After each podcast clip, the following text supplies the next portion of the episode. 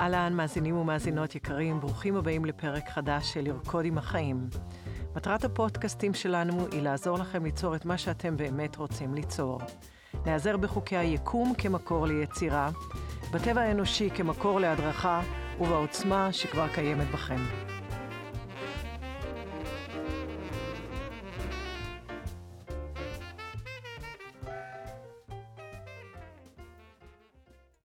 אני תמי נורה, מורה רוחנית 30 שנה בארץ ובעולם, ותלמידה של החיים המופלאים כל יום. מחברת הספר לרקוד עם החיים, שחקנית וזמרת.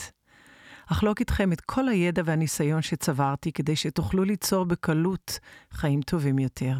האורחים שלנו יספרו לנו מה הם עשו כדי ליצור שינויים בחייהם, ויחד ניצור אופק חדש לכולנו.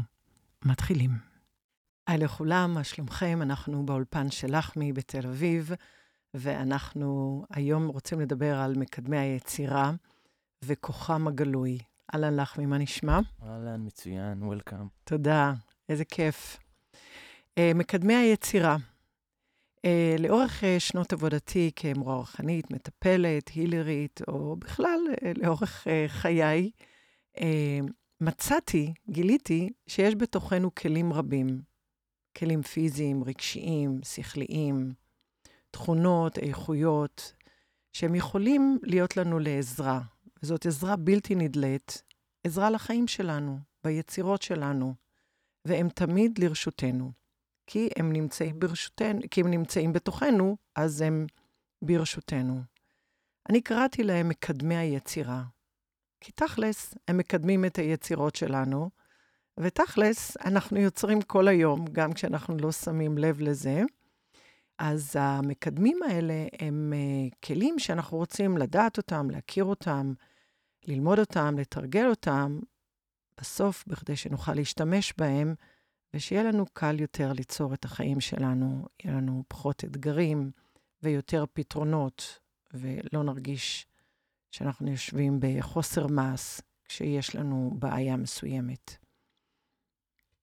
מקדמי היצירה הם uh, חלק מספירלת היצירה. ספירלת היצירה היא מתודה שאותה פיתחתי לפני 20 שנה, בעצם לאורך שנות עבודתי, וכתבתי אותה לפני כמעט 20 שנה, והיא בעצם uh, מתודה שמלמדת אותנו איך ליצור.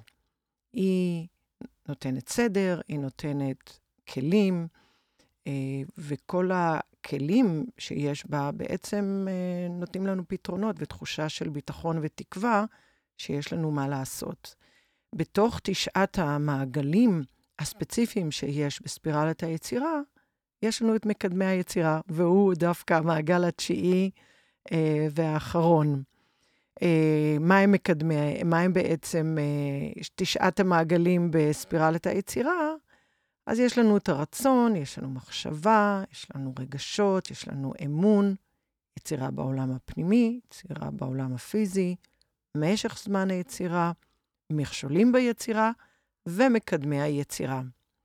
היום אני רוצה שנעבוד על, ה, על מקדמי היצירה, בעצם לא לעבוד, אלא ליהנות זה מין משב רוח כזה, מין אוצרות, מין ארגז אה, כזה של אה, שודדי הים שפתאום פותחים אותם ויש בתוכם אה, פנינים וטבעות, ואנחנו יכולים להתקשט איתם וליהנות מהם. איך עלית על זה בעצם? איך, איך מצאת שיש לנו מקדמי יצירה? זה משהו שהוא, שהוא אחר, שהוא יוצא דופן? אה, אולי השם קצת יוצא דופן, מקדמי היצירה, מכיוון שאני, אה, הבסיס של העבודה שלי, אחד מהבסיסים של העבודה שלי זה ללמד ליצור, אז אה, כן, מקדמי היצירה שייך ליצירה, אה, אבל זה לא משהו שאנחנו לא מכירים אותו, אנחנו תכף ניכנס לפרטים, אבל עליתי על זה בגלל שחיפשתי שיהיו לי חיים קלים יותר. זה העניין. כל היצירה וכל העבודה כמורה רוחנית התחילה כעבודה פנימית אישית שלי, שאחר כך ביקשו ממני שאני אלמד את מה שעשיתי לעצמי, אז החיפוש הוא הבסיס של העבודה שלי, התחקיר והרצון לא לסבול. וסבלתי. ורציתי שיהיו לי חיים קולים יותר, שאני אוכל ליצור יותר, להבין, רציתי להבין, ועדיין, התחקיר שלי ממשיך, הלמידה ממשיכה.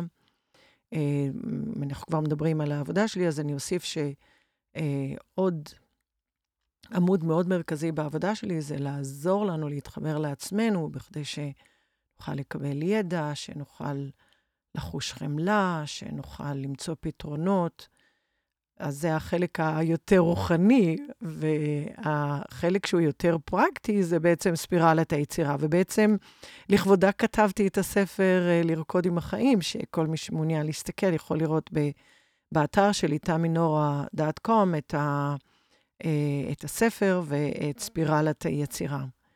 אז זה בא מחיפוש, זה בא מרצון לחיות חיים טובים. מאהבה עצמית, אולי הייתי אומרת, שזה אחד ממקדמי היצירה. אז אנחנו בעצם, זה עונה לך מי, כן? לגמרי. אוקיי, okay, אז, אז אנחנו, אה, כאשר אנחנו יוצאים ליצור, בעצם, אם נשים לב, אה, ואנחנו עושים את זה כל היום, כפי שכבר הסכמנו על, על כך, אנחנו בדרך כלל מתמקדים במה אין לנו, מה חסר לנו. אה, מתמקדים במכשולים. אה, חווים ומתמקדים בפחדים ומנסים כל הזמן להדוף אותם.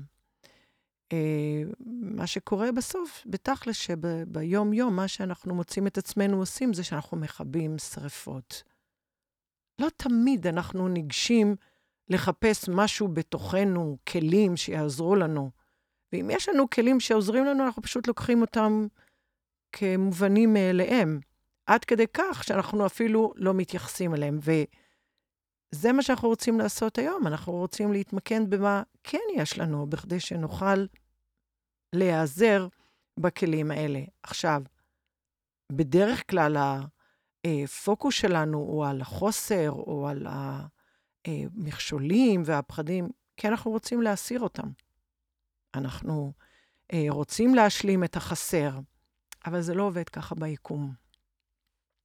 במה שאנחנו מתמקדים, אנחנו יוצרים. אם אנחנו מתמקדים יותר מדי זמן בפחדים ובקשיים ובמכשולים ובמה שחסר לנו, אנחנו יוצרים את זה, כי אנחנו מתמקדים בזה. עכשיו, זה לא אומר שאני לא יכולה להסתכל על העסק שלי ולהגיד, מה חסר לו? אה, חסר לו פודקאסט, אולי אני אעשה פודקאסט, אוקיי. אבל אני לא אשב ואחשוב כל הזמן, אוי, זה חסר לי, אין לי, ואם חסר לי, אז מה, זה לא יעזור לי, זה לא טוב לי שאין לי פודקאסט. אני אצטרך, אחרי שהתבוננתי לרגע בדבר, שהוא בעצם דואלי בתוך העולם הדואלי, עד פה הכל נורמלי, ברגע שראיתי מה חסר לי, עכשיו אני רוצה להתמקד, לעשות אותו. למלא את החסר הזה, ולא לגשדר על החסר הזה. זה מה שאנחנו עושים הרבה פעמים. אנחנו לא שמים לב. אז נכון, המעגל השמיני בספירלת היצירה זה מכשולים ביצירה, אנחנו לא מתעלמים מהם. להפך, הם מחולקים למכשולים במחשבות, ברגשות, בפיזי.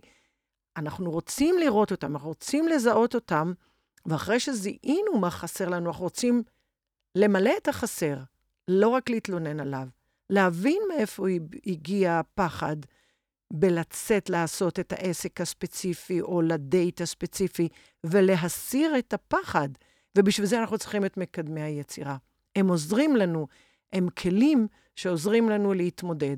אז אחרי שראינו, אנחנו רוצים לזוז לפתרון ולהיעזר במקדמי היצירה. זה לא הדבר היחידי, אבל בזה אנחנו אה, מתמקדים היום.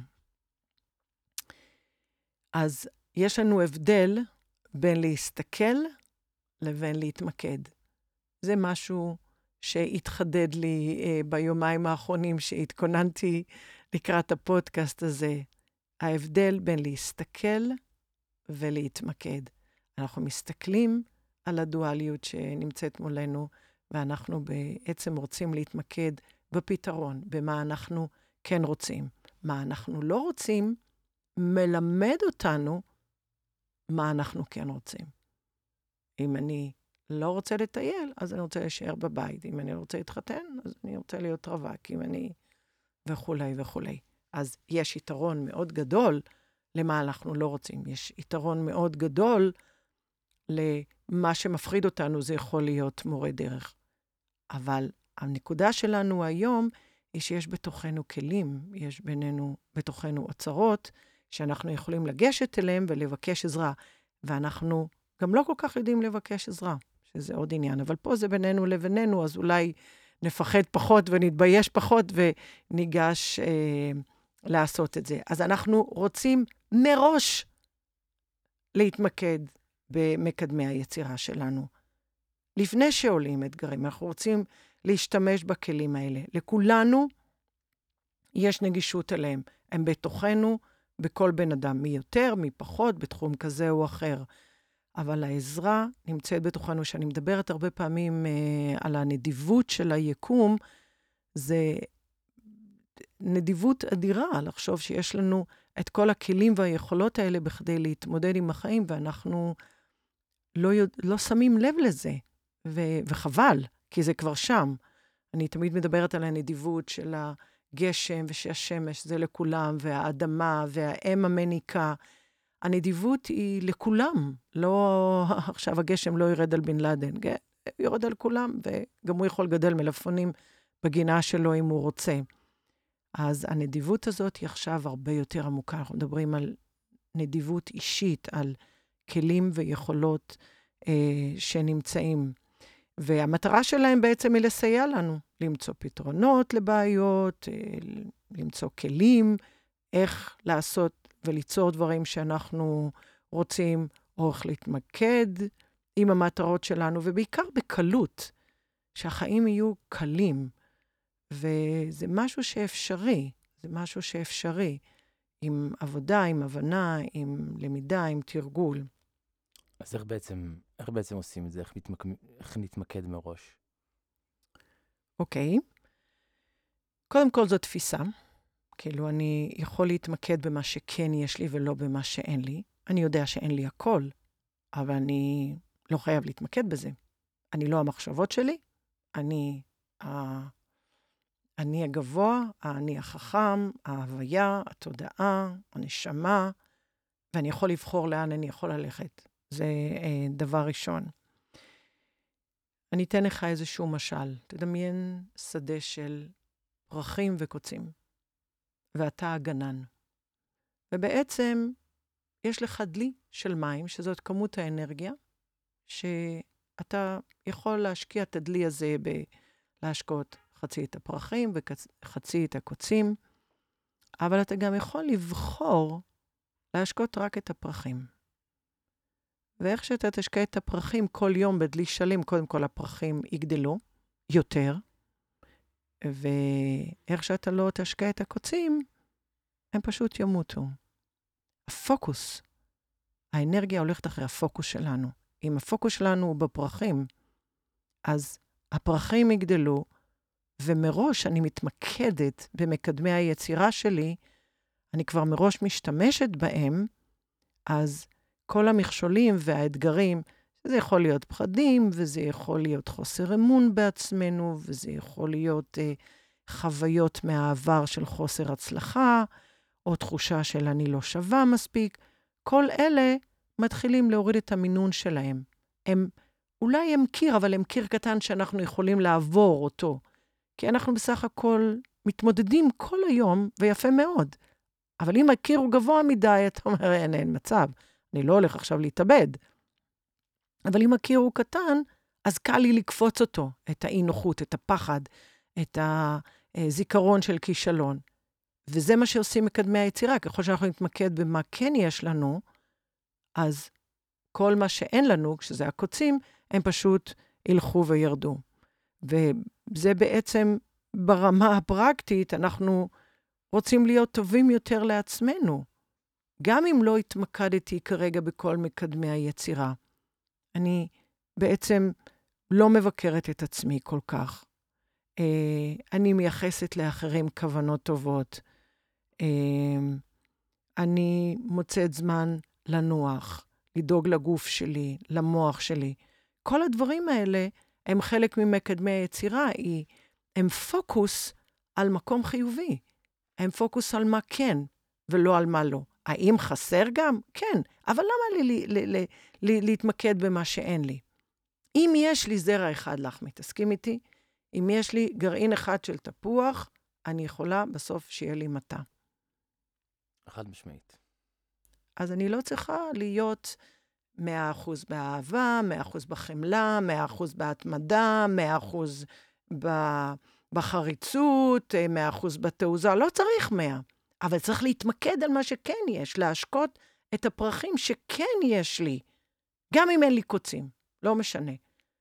אז השתיל הקטן הזה יהפוך לעץ, ואחר כך יהיה, הפרחים יתקדמו, אחר כך היקום כבר דואג לזה, זה הדומה מושך דומה, יש חוקים שהם עובדים לטובתנו ואנחנו לא משתמשים בהם. מתי אנחנו משתמשים בהם? כשאנחנו כועסים. אנחנו כועסים על מישהו, אז אנחנו עכשיו מוצאים עוד מישהו שיצדיק אותנו על הכעס, ועכשיו התחלנו ללבות פה איזושהי אש שהיא שלילית, שהם בעצם המכשולים ביצירה. האם אנחנו רוצים לדבר על המקדמים? מה כן יש לנו, ומה כיף לנו, ומה אנחנו יכולים לעשות עם זה. זאת אומרת, דבר ראשון, אנחנו צריכים לדעת שהם קיימים, לחפש אותם בתוכנו, זה הדבר השני, בהתנהגות שלנו, לחפש אותם בחשיבה, ברגע שלנו יש לנו, אנחנו משתמשים בהם, אנחנו פשוט לא יודעים שזה הם, אנחנו לא יודעים לשים את האצבע, שזה התו שחיפשתי, זה הסולם שחיפשתי להשאיר אותו, אנחנו לא, לא יודעים את זה. אחר כך אנחנו רוצים לעורר אותם ולהשתמש בהם מראש, לפני שיש בעיה. יש עד פה? לגמרי. אוקיי, אז בואו נדבר על הכלה הזאתי המפוארת, שעשינו לה פה אינטרו אה, אדיר, ובצדק. בואו נשים אור על אה, מקדמי היצירה, על החברים האלה שלנו. ולאורך השנים, כשמצאתי את מקדמי היצירה האלה, אספתי אותם כמו פנינה-פנינה, אה, יש המון, אז חילקתי אותם לכמה קבוצות למקדמי יצירה שכליים, רגשיים, פיזיים וחיצוניים, שהם שייכים לטבע. אז בואו ניקח כמה דוגמאות. מקדמי יצירה שכליים, אה, זה יכול להיות נחישות, נחישות בחשיבה שלנו, אמת. זה, אם אני מדברת אמת, זה, זה עוזר לי. בהירות, מודעות, למידה, כל אלה הם חלק ממקדמי יצירה שכליים. הם עוזרים לשכל שלנו, הם עוזרים לחשיבה שלנו. ועכשיו אתם המאזינים, וגם לחמי וגם אני, אנחנו נחשוב על עוד מקדמי יצירה שכליים. תחשבו איך חשי... הנחישות בחשיבה שלנו יכולה לקדם יצירה מאתגרת. אני נחוש, אני מחפש פתרונות, אני מחפש דרכים. איך בהירות יכולה לקדם אותי לשלב הבא, אני רואה טוב יותר. אני מבינה, יש לי אינטואיציה, יש לי... המוח שלי עשה איזה אחד ועוד אחד, ואז הבהירות הזאת מקדמת אותי לשלב הבא. אמת, האמת תיתן לנו דיוק אם אנחנו כנים, אם אנחנו מסתכלים על המציאות הפיזית כפי שהיא. היא עוזרת לנו. זה לא אומר שאנחנו צריכים ליצור רק מה שהגיוני ובפיזי, ממש לא. אבל הדיבור האמיתי, לא לסלף, לא לייפות, לא להתנצל, לא להתגונן, זה ההפך מלהיות בתוך האמת. אז זה, אלה מקדמי היצירה השכליים. נחמד, נכון? מהמם. אז יש, לנו, אז יש לנו גם מקדמי יצירה רגשיים, אנחנו מאוד מכירים אותם. זה עוצמה, זו תשוקה, רכות, אומץ, חוסן פנימי, ביטחון עצמי, שמחה, אהבה, השראה, חמלה, טוב לב, אנחנו יכולים להמשיך פה, וכל אחד יחשוב לעצמו כמה, כמה מקדמי יצירה רגשיים יש לנו. זה לא שאנחנו לא יודעים את זה, אבל לא, אנחנו לא נותנים את הדעת על זה. עכשיו, עכשיו אתם מאזינים שיושבים ומקשיבים לזה, אני רוצה שתדעו שזה תמיד שם, ואתם כן משתמשים בהם, רק לא משתמשים מספיק. רק לא יודעים שזה שלכם, וזה לא בצ'אנס שפתאום היה לכם תשוקה ופתאום הייתה, הייתם בעוצמה. זה לא במקרה. זה כל הזמן בפנים, זה אוצרות שהם שלנו.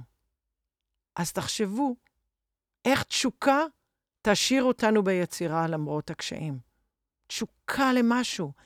אין לנו כבר כוח לעבוד, אין לנו כבר כוח לתקן עוד פעם, אין לנו כוח להמציא עוד פעם. אבל התשוקה הזאת, האש הזאת בלב שלנו, היא תחזיק אותנו ותעזור לנו לנסות עוד פעם ועוד פעם. תחשבו על חוסן פנימי, חוסן פנימי. איך הוא עוזר לנו לא להיעלב ולפרוש באמצע. כמה פעמים זוגיות, יחסים, מגיעים למצב של ריבים, למבוי סתום, בגלל שאין לנו חוסן פנימי. מה זה חוסן פנימי? זה שאני יכול להכיל את מה שהבן אדם אומר בצד השני. מותר לי לתחקר את זה, אני לא חייב להאמין לזה, ומותר לי גם להיות לא בסדר. גם אם הבן אדם השני צודק, it's okay. אני יכול להכיל את זה. חוסן פנימי זה אחת התכונות ה... שאנחנו ממש ממש זקוקים לה, וזה לא פשוט להיות בחוסן פנימי, אבל זה, זה, זה מקדם יצירה מדהים. תחשבו על השראה, שזה גם מקדם יצירה רגשי. איך השראה מרוממת אותנו. אנחנו לפעמים מקשיבים לשיר, שומעים מישהו שמדבר, שומעים, אה, רואים משהו, איך הלב שלנו מתרומם. זה מקדם יצירה רגשי, יש לנו את זה, אבל לא ידענו שזה קבוע. בואו נלך למקדמי יצירה פיזיים, חריצות, התמדה, תעוזה, כושר התאוששות, שעשוע, הנאה. איזה דברים פיזיים, כולנו עושים אותם. גם אם כושר ההתאוששות שלנו הוא קטן, גם אם נעלבנו והפסדנו וסגרנו את העסק והתגרשנו, יש לנו כושר התאוששות. תהיו בטוחים בזה. תבינו שאם יש שם זרע אחד, זה מספיק. ואם עשיתם את זה פעם אחת, תיזכרו כרגע. כמה השתמשתם במקדמי היצירה הזה? זה לא by chance, זה לא במקרה. זה לא שעברה הרוח והפילה עליכם איזה עלה וזה קרה. לא, אנחנו לא עלה נידף ברוח. אלה מתנות של היקום שנמצאים בתוכנו כל הזמן. אז כשקשה לנו, כמה החריצות וההתמדה עוזרים לנו. כאשר לא, דברים לא עובדים, כמה כושר ההתאוששות, במיוחד כשהוא מהיר, חשוב לנו, כדי שנוכל לחזור לעשייה שלנו. ומקדם היצירה החיצוני, זה כשיש גשם על שדותינו, מקדם לנו את התבואה, את השדות, מצב כלכלי משופר שיש לנו, הוא גם עוזר לנו. כמובן, יחסי שלום uh, לענייני המזרח התיכון, בעיקר לנו, זה לא בכל העולם כנראה, שיש יחסי שלום עם מדינות, ולפעמים אפילו יחסי שלום במשפחות שזה לא תמיד uh, תלוי בנו, במיוחד כשהיינו ילדים קטנים. הם מקדמי יצירה חיצוניים. זה לא תמיד בידינו, אבל אנחנו יכולים לפעמים לתרום את חלקנו לחברה, למדינה, למשפחה, והרבה פעמים אנחנו עושים את זה. Uh, לפעמים אנחנו לא מתערבים בריב משפחתי, וזאת גם עזרה. לפעמים מפייסים מישהו, זאת גם עזרה. אז uh, אלה ארבעת הקבוצות, שאני בטוחה שכל אחד מכם מצא שם uh, מלא מלא אה, חלקים בתוכו, רק שתדעו שזה תמיד נמצא שם. והיום אנחנו נעשה כמובן תרגיל של מקדמי היצירה, שאתם תוכלו להרגיש אותו גם כשאתם לא בשיא הפוקוס עליו. אה, אני רוצה אה, לומר לך, מי שאולי חלקכם המאזינים שמתם לב, ואולי אתה גם, לחמי, חלק ממקדמי היצירה האלה, מהתכונות, מהאיכויות האלה, מהכלים הנהדרים האלה, הם נמצאים בכמה קבוצות. למשל, אומץ הוא גם רגש וגם שכל, כאילו, אה, או אהבה היא גם רגש וגם פעולה. אנחנו מביעים את האהבה שלנו על ידי פעולות, אז זה לא חקוק בסלע, יש פה איזושהי חלוקה רק בכדי לתת איזושהי תמונה רחבה, בכדי שיהיה לנו איזשהו סדר, ולדעת שיש לנו כמו תמנון כאלה, מלא זרועות שאנחנו יכולים... Uh, לקחת uh, ולעזור לעצמנו uh, בזמן היצירה.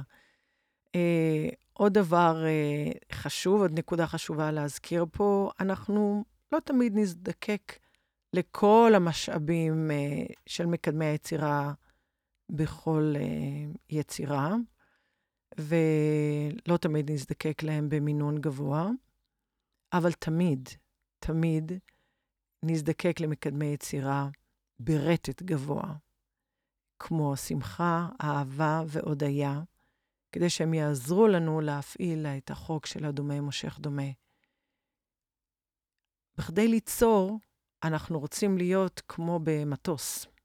אנחנו רוצים להיות ברטט גבוה, אנחנו רוצים להיות באנרגיה גבוהה, באש, ב... ביכולת להפעיל, ולא ישנון עם חולמנים, אולי אחר כך, מחר, אני אעשה ככה, ככה, ועוד פעולה. לפעמים זה קורה, ואפשר להתחיל לעשות עוד פעולה ועוד פעולה, אבל אם יש לנו יכולת, ואם יש לנו רצון, ואם יש לנו תשוקה למשהו, אנחנו רוצים להיות ברטט גבוה. התלהבות, בשמחה, באהבה לדבר שאנחנו עושים. רוצים להיות בהודיה שהצלחנו להתקדם מקום, למקום מסוים בתוך המטרה שלנו. זה הדבר הסופר חשוב, וזה לא משנה מה שאנחנו יוצרים. ואני כותבת בספר שלי משפט שאני רוצה להקריא לכם אותו. מקדמי היצירה הם חבר טלפוני שאפשר להתקשר אליו ולבקש את עזרתו מתי שנרצה. מקדמי היצירה הם חבר טלפוני. אני אוהבת את הדימוי הזה. אנחנו עושים את זה הרבה פעמים, אנחנו מתקשרים לחבר, או לשותף, או להורה, או לילד, או לשכן, לבקש עזרה. אה, בואו נזכור שיש לנו מלא חברים בתוכנו, שאנחנו יכולים אה, לבקש את העזרה, לבקש את העזרה, להתמקד בהם, לזכור שיש לנו את כל התכונות והאיכויות האלה. תחשבו על דוגמאות מתי הייתם בעוצמה, בתשוקה, מתי הייתה לכם בהירות, מתי הייתם חרוצים במיוחד, מתי התאוששתם הרבה פעמים זה קורה גם בקרייסס. אז תחשבו על המקומות האלה ותתחילו לשאול את עצמכם במשך היום, שזה תרגיל קטן, לפני שנגיע לתרגיל הגדול יותר, אבל כל, כל הזמן לשאול, האם אני יכול להשתמש באיזשהו מקדם יצירה? אולי שכלי, אולי רגשי, אולי פיזי, מה, מה יכול לעזור לי פה? אני צריך עזרה. האמת, אנחנו כל הזמן צריכים עזרה.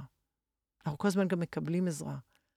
אבל ככה אנחנו יותר מנהלים את החיים שלנו, מנהלים את המוח שלנו, את הרגש שלנו, בכדי שנוכל לעזור לעצמנו בצורה אה, ספציפית. אני מרגיש שיש יש הרבה אופציות, הרבה חברים. אז איך, איך אפשר לדעת במי לבחור? קודם כל, אה, לדעת שאנחנו עושים את זה באופן טבעי ואנחנו משתמשים כמעט בכולם. זה דבר ראשון. למשל, אם הבית שלך מוצף במים, ואתה רוצה עכשיו לקחת מטאטא ולגרוף את המים, להוציא אותם החוצה, אתה תעצור באמצע? לא. אתה משתמש בהתמדה, נכון? כמובן. אוקיי. זאת אומרת, שאם אנחנו נסתכל, אנחנו יודעים במה להשתמש. אנחנו די עושים את זה באופן טבעי. מה שאנחנו לא יודעים, שזה כל הזמן שם. אז אם אנחנו לא בקרייסס, אנחנו לא מבקשים עזרה. למה לחכות לקרייסס? אנחנו עכשיו צריכים להרים את עצמנו מהמרתף. עדיף לנו לבקש עזרה בראשית הדרך, בראשית המטרה שלנו, לאורך המטרה, בכל מיני אה, אה, עזרים כאלה ואחרים בתור מקדמי יצירה כאלה ואחרים. בואו ניקח דוגמה. אומץ הוא אחד הדברים שאני חושבת אנחנו מאוד uh, זקוקים לו ומאוד מדברים עליו, ומרגישים אמיצים או לא. ואומץ הוא לא רק uh, אומץ פיזי. אני דווקא רוצה לקחת דוגמה אחרת של אומץ לפגוש את המחשבות השליליות שלנו. מה עושים? אם אני רוצה להיות אמיץ לפגוש את המחשבות שלי, כי המחשבה שלי בעצם יוצרת את היצירה שלי, וזה הדבר הכי חשוב, בראשית היצירה שלי, מאיפה אני מביא אומץ להתבונן עליהם? אז אנחנו צריכים כן להתבונן על המחשבות השליליות, לזהות אותן, ואז לתחקר אותן, כדי להגיע לשורש האמת. זאת אומרת, לראות את המציאות שלנו. רק אחרי שנפגוש את המחשבות השליליות, הן תתפוגג, תתפוגגנה מעצמן, ואז הן בעצם מאבדות את הממשות שלהן.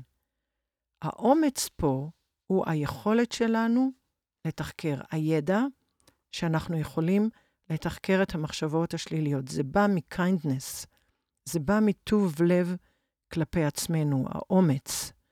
האומץ הוא בא עם רגש, הוא בא, אומר, אני, יש לי מחשבות שליליות, זה בסדר. העולם דואלי. אז גם המוח שלי דואלי, גם המחשבות שלי הן דואליות.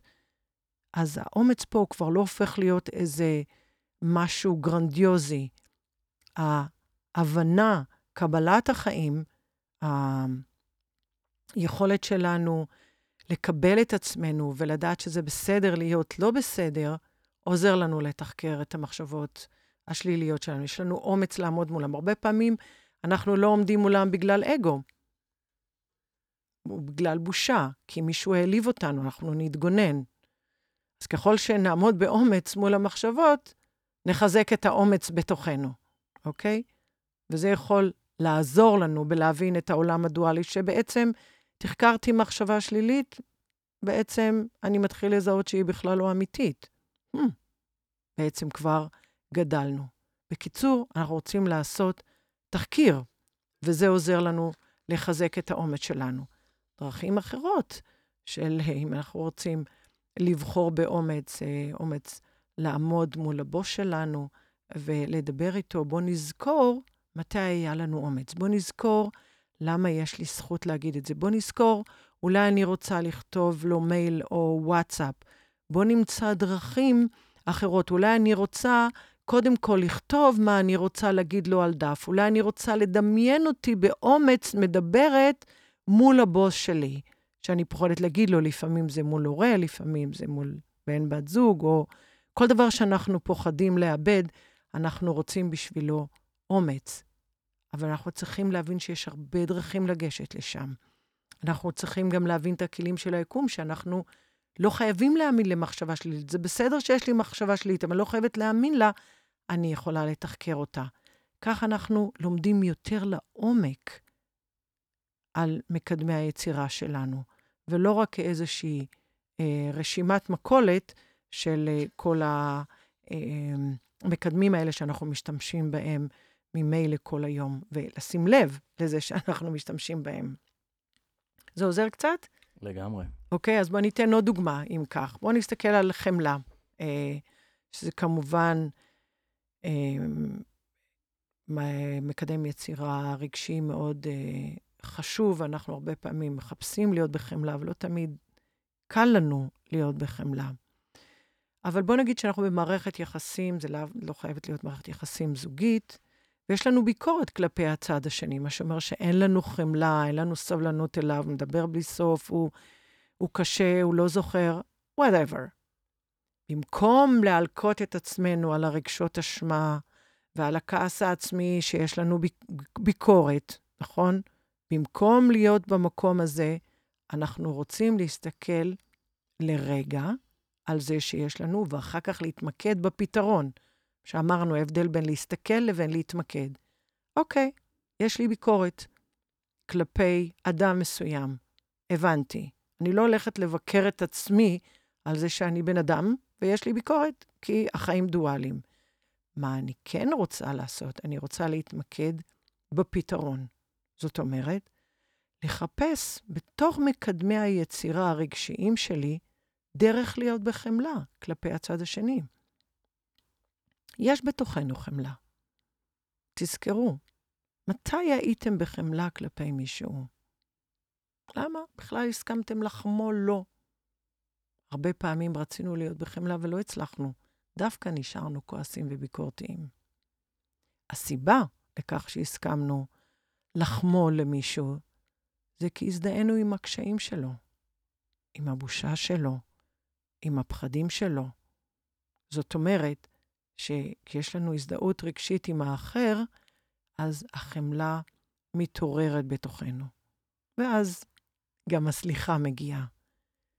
אבל בכדי לעורר את החמלה, כשאנחנו ביקורתיים, אנחנו רוצים להזדהות עם הבן אדם שם, להבין אולי את הקשיים שלו במקום לבקר אותו. להיות כנים עם עצמנו, שזה גם מקדם יצירה מאוד חשוב. מתי אנחנו התנהגנו בדיוק כך? ואז אנחנו יכולים להגיע לחמלה. זאת אומרת, כמו שדיברנו על אומץ וגם על חמלה, הדוגמאות האלה, אנחנו מבינים שיש לנו אותם, לחמי, אבל אנחנו יכולים להיכנס עמוק יותר, להבין אותם ברגע שאנחנו מבינים איך החיים קורים.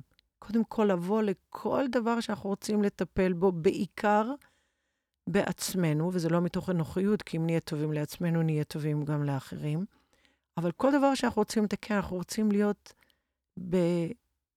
במקום רך כלפי עצמנו, במקום מבין שהעולם הוא דואלי, במקום כזה שאנחנו בעצם כל היום לומדים מתוך ניסיון וטעייה. אין חיים שניים. כל הזמן אנחנו לייב. אנחנו בתוך הלייב. לא בכדי קוראים לתוכניות לייב לייב, כי זה בתוך החיים. אנחנו moment to moment, וקשה לנו. חייבים להיות רכים כלפינו, כלפי עצמנו, להיות בחמלה כלפי עצמנו, בכדי להבין שזה קורה. אז להיות גם כלפי אחרים. עכשיו, האמת היא שאנחנו לא בחמלה כלפי מישהו אחר, כי אנחנו לא בחמלה כלפינו. אנחנו ביקורתיים כלפי מישהו אחר, כי אנחנו ביקורתיים כלפינו. אז כשאנחנו רוצים להגדיל את מקדמי היצירה שלנו, בהבנה שלנו, בעומק שלהם, במהירות שבה אנחנו משתמשים בהם ועוזרים לנו, כמה זה יכול לעזור לנו לנהל את החיים, אה, חמלה ואומץ, להקל, אה, לא להיכנס לריבים ולהתקדם הלאה, בכדי שנוכל להמשיך ליצור. כמה פעמים אנחנו עוצרים את היצירה בגלל פחד, שזה לא אומץ, בגלל כעס, שזה ההפך מחמלה. אנחנו רוצים ללמוד את הדברים האלה ולהיכנס יותר לעומק. אז היום זה היה מין אינטרו למקדמי היצירה, וכמובן שאתם מוזמנים לשאול אותנו שאלות ולבקש בקשות. ואנחנו נוכל לחזור למקדמי היצירה ולעוד דוגמאות כאלה, והדוגמאות בעצם נותנים לנו פה גם כלים נוספים. כי עם העניין של האומץ בעצם אה, למדנו שאנחנו צריכים לתחקר, ועם הדוגמה של החמלה, למדנו שאנחנו צריכים הזדהות רגשית עם האחר, וזה יעורר את החמלה שבנו. זאת אומרת, שיש פה מקום לדבר על עוד אה, מקדמי יצירה ככלים נהדרים שנמצאים בתוכנו. אמ, זהו, לכאן, אלא אם יש לך שאלות, ואם לא, אז אנחנו נתקדם אה, לתרגיל שלנו, ואני אדבר עליו גם קצת. יאללה, בואי נתקדם לתרגיל. אוקיי. אז אנחנו הולכים לעשות את תרגיל מקדמי היצירה.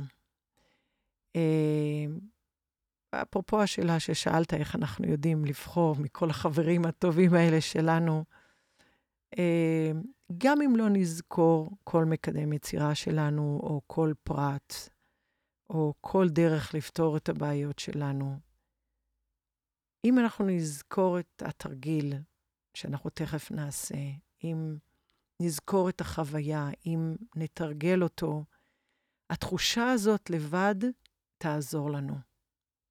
בזמן אמת, אם אנחנו רק נחווה את מה שאנחנו תכף נחווה בתרגיל, התחושה כבר תחבר אותנו לחבר הטלפוני, כי ברגע שאנחנו מתחילים להתבונן במקדמי היצירה, לתחקר אותם, להפעיל אותם, להבין אותם לעומק, אנחנו בעצם בונים חיווט חדש בתוך המוח שלנו, שפתאום, כאילו, הלכנו לאיזה בית ספר ללמוד איזשהו קורס, פתאום נהיו לנו 100 חברים. כי הם כבר, כולם באו לשם לקורס ממילא. אז זה גם היום, כמו התיבה של שודד ים, פתאום יש שם קופסה מלאה בתכשיטים מכל טוב, ואלה מקדמי היצירה.